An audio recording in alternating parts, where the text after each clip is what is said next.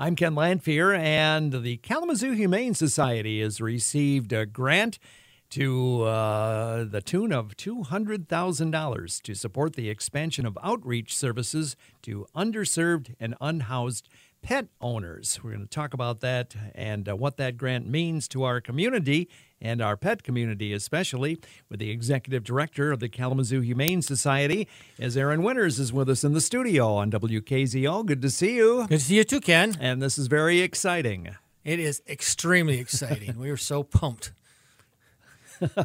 Pumped is a good word. Pumped is, is a good so word. what uh, what issue does this exactly address? What what are we looking at here? Well, we're looking at something, Ken, that, that nationwide we have. Uh, there's an estimated 55 million pet owners that are experiencing uh, the lack of the ability to access affordable veterinary care.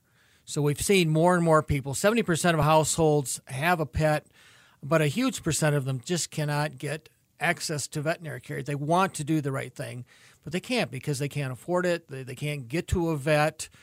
Um, there's just a variety of barriers there. And what's really great about this grant that uh, PetSmart has brought to us, that it helps us to remove some of those barriers. It helps us to help people that maybe get a no somewhere else where they can't get that help. So we can get them uh, better access to veterinary care. Sometimes we've had to you know drive people to our office. We have affordable pricing. Sometimes it's low cost. Sometimes it's no cost.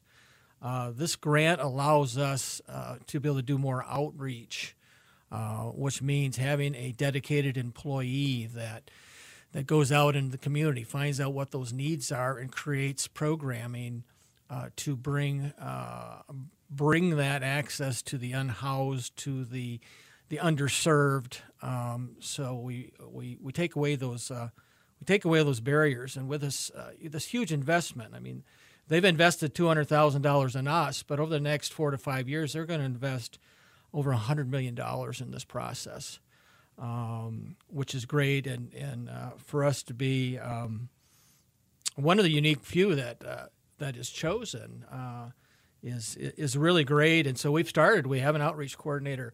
Uh, one of the big things is, uh, since, as you know, we have a beautiful facility that we kind of finished during COVID. Uh, we're looking at expanding our, our uh, veterinary, uh, the number of veterinarians we have and other staff so we can uh, provide more appointments.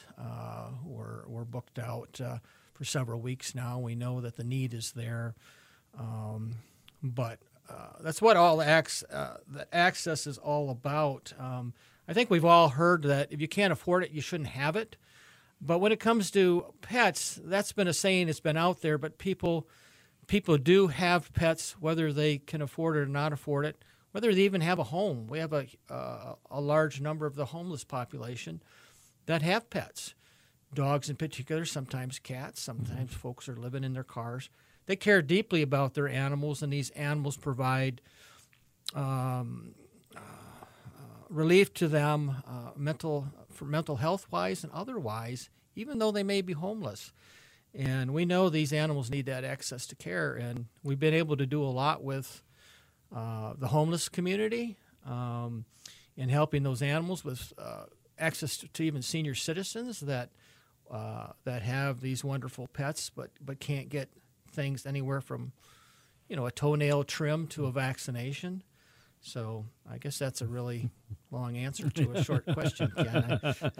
Aaron Winters is our guest from the Kalamazoo Humane Society. He's the uh, executive director talking about a grant from PetSmart Charities to improve uh, accessible veterinary care. And of course, one of the missions of the uh, Humane Society is to uh, prevent uh, overpopulation of pets. But as long as the pets are out there, we got to take care of them. And, and this will go a long way toward uh, making sure that happens. It, it, sure does, Ken, and, and certainly some of this money with access to care is to provide that type of care with spay and neutering. Uh, you wouldn't imagine, uh, you know, uh, are are going out and picking up several animals, even from uh, a homeless encampment, and taking them and spaying, neutering them, and vaccinating mm-hmm. them, trying to keep them in the uh, the best of care, uh, providing food through different uh, avenues so that uh, animals can be fed, there's just a lot of programs aimed at keeping animals in homes, animals off the streets, and animals safe. When when animals are safe and this happens, and populations down, we have safer communities, and that's what it's all about: is to uh, nurture the well-being of animals and people in our community, and have a safe uh, a safe community. We're, Do we have a, a shortage of veterinarians right now here in our community? I know they, they've been very much challenged by COVID. They've had to Yes. uh, adjust the way they do business and, and change their hours, and they've had staffing issues. I know at, uh, at many clinics around the area. Uh, are they still kind of struggling with this? Nationwide, uh, I just came from the world's largest conference down in Florida for the veterinary profession, uh, nationwide, even worldwide in some cases. Uh, yes, there's a difficulty because, as you can imagine, uh, many vets, the vet schools turn out X number of vets each year, but over the last 10 to 20 years, the number of people having pets and caring for their pets has increased such not to the veterinary community has not kept up with that. So it even makes it harder. Um, clinics, I mean, if you're a veterinarian, you can probably decide where you want to work and what you want to get paid because there is so much of a need out there. So as a nonprofit, even makes it more difficult for us because uh, at times we can't always compete with, um, you know, um, a private or corporate practice that can significantly uh, raise the payroll bar, so to speak. So we're looking at folks uh, that are looking for something different, that really want to serve their communities, and we're pleased to have the staff we have, but we certainly could use uh, several more, particularly in the veterinary community. Well, as uh, Aaron mentioned, uh, this grant from PetSmart Charities enabled the Kalamazoo Humane Society to create a dedicated outreach coordinator position, and uh, they'll be out in the community addressing this issue then. Yes, they're out all, already, and we're already doing a search for additional uh, medical staff so that we can really kick this into full gear and, and really do much better to serve our community.